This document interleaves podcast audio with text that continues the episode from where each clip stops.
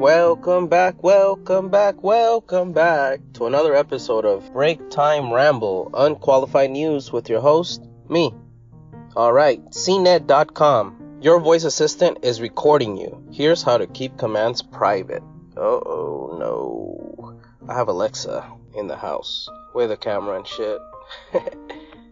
Google Home, Siri, and Alexa users are now more cautious than ever when speaking to their smart home devices after a string of revelations that these companies have been recording and reviewing users' voice data without their consent. Since then, Google, Apple, and Amazon have either suspended the activity of having humans review voice recordings, they claim this improves accuracy, or have begun allowing people to opt in or out. Hmm. Alright, I don't remember them asking me. However, if you're still concerned about your privacy, you can put a stop to strangers listening to your voice commands and completely wipe all interactions you've made with your device. These options are available for Google Home, Amazon Echo, and HomePod devices. Here's what to do. Uh oh. Well, let's go through the Amazon ones. That's what I have. You know what I mean? Sometimes uh, we'll be talking about something, and I'm not sure which one we have. We have the one with the screen and we'll be talking about a certain story. And on my way out of out of the house every day, uh, it's in the living room.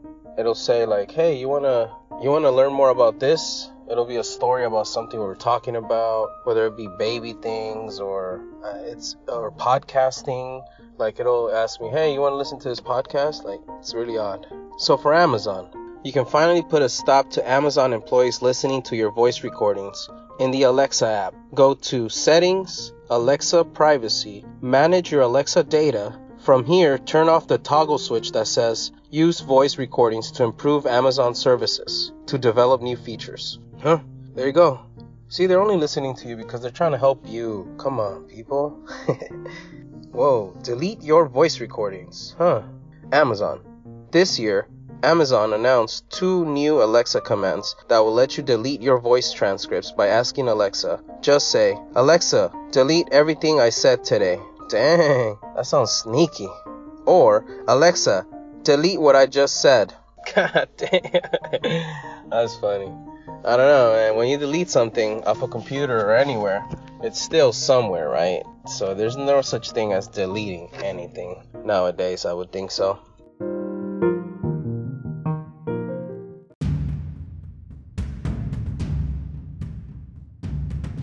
TheWashingtonPost.com. Ah, this one right here. Buffalo Wild Wings asked a group to move because a customer didn't want black people sitting near him. The staff has been fired.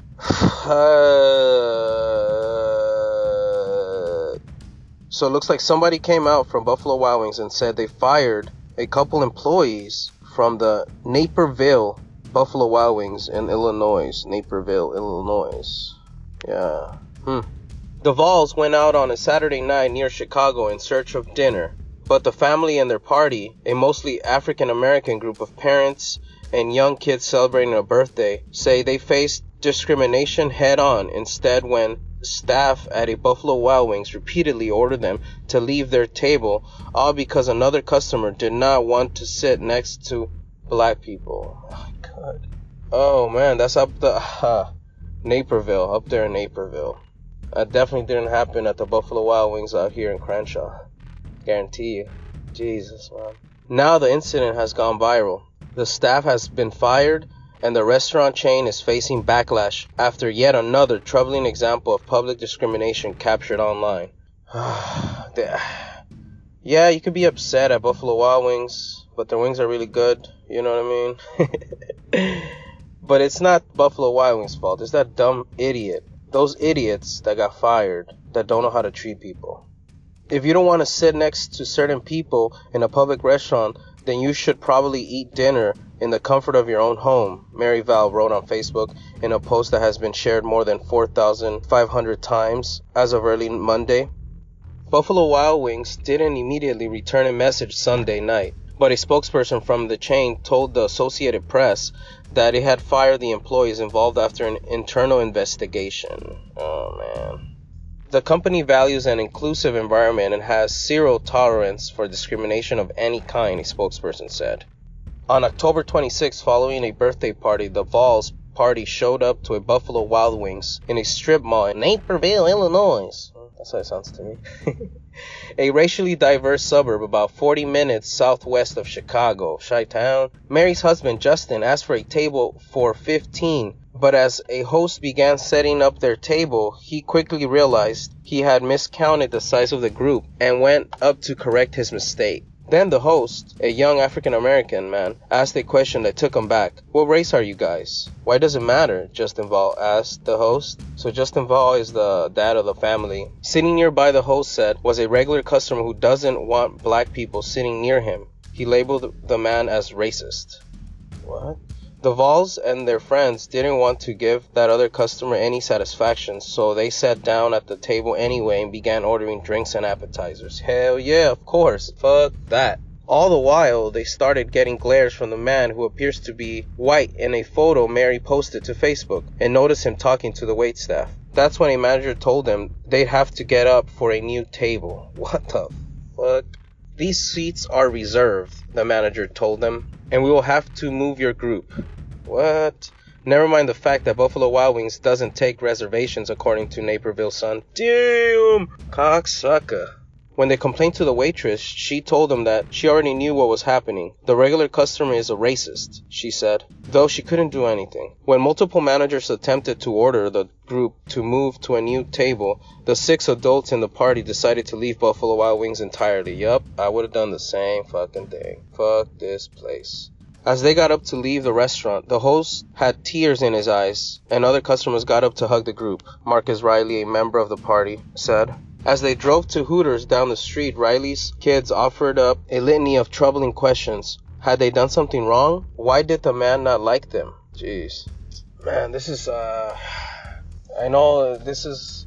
Buffalo Wild Wings is gonna take a big hit on this, but it's that asshole they fucking hired is the guy that should really be taking the hit on this. By Sunday, multiple employees at the restaurant had been fired and several others had quit, though local media did not report how many were dismissed or what role they had played in the incident. Man, bunch of races out there in Naperville.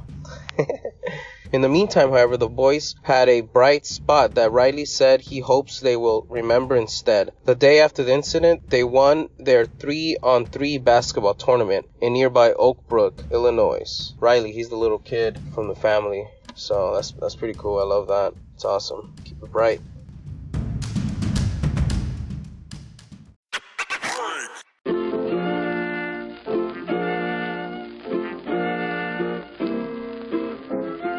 You've guessed it by the song. Another episode of Trump's tweets. At real Donald Trump. My son, at Donald J. Trump Jr., is coming out with a new book. Triggered How the Left Thrives on Hate and Wants to Silence Us. Available tomorrow, November 5th. A great new book that I highly recommend for all to read. Go order it today. And that's his tweet. As of now, it has about 5,068 retweets and 20,000 loves. So there you go, the president trying to sell his little boy's book.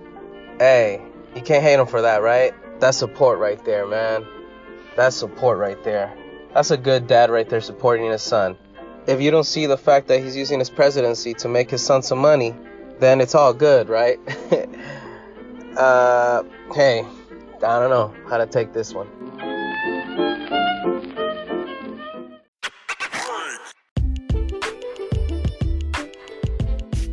All right, CBS 2 KCAL 9 first Sunday under the new LAX rideshare system a nightmare for travelers.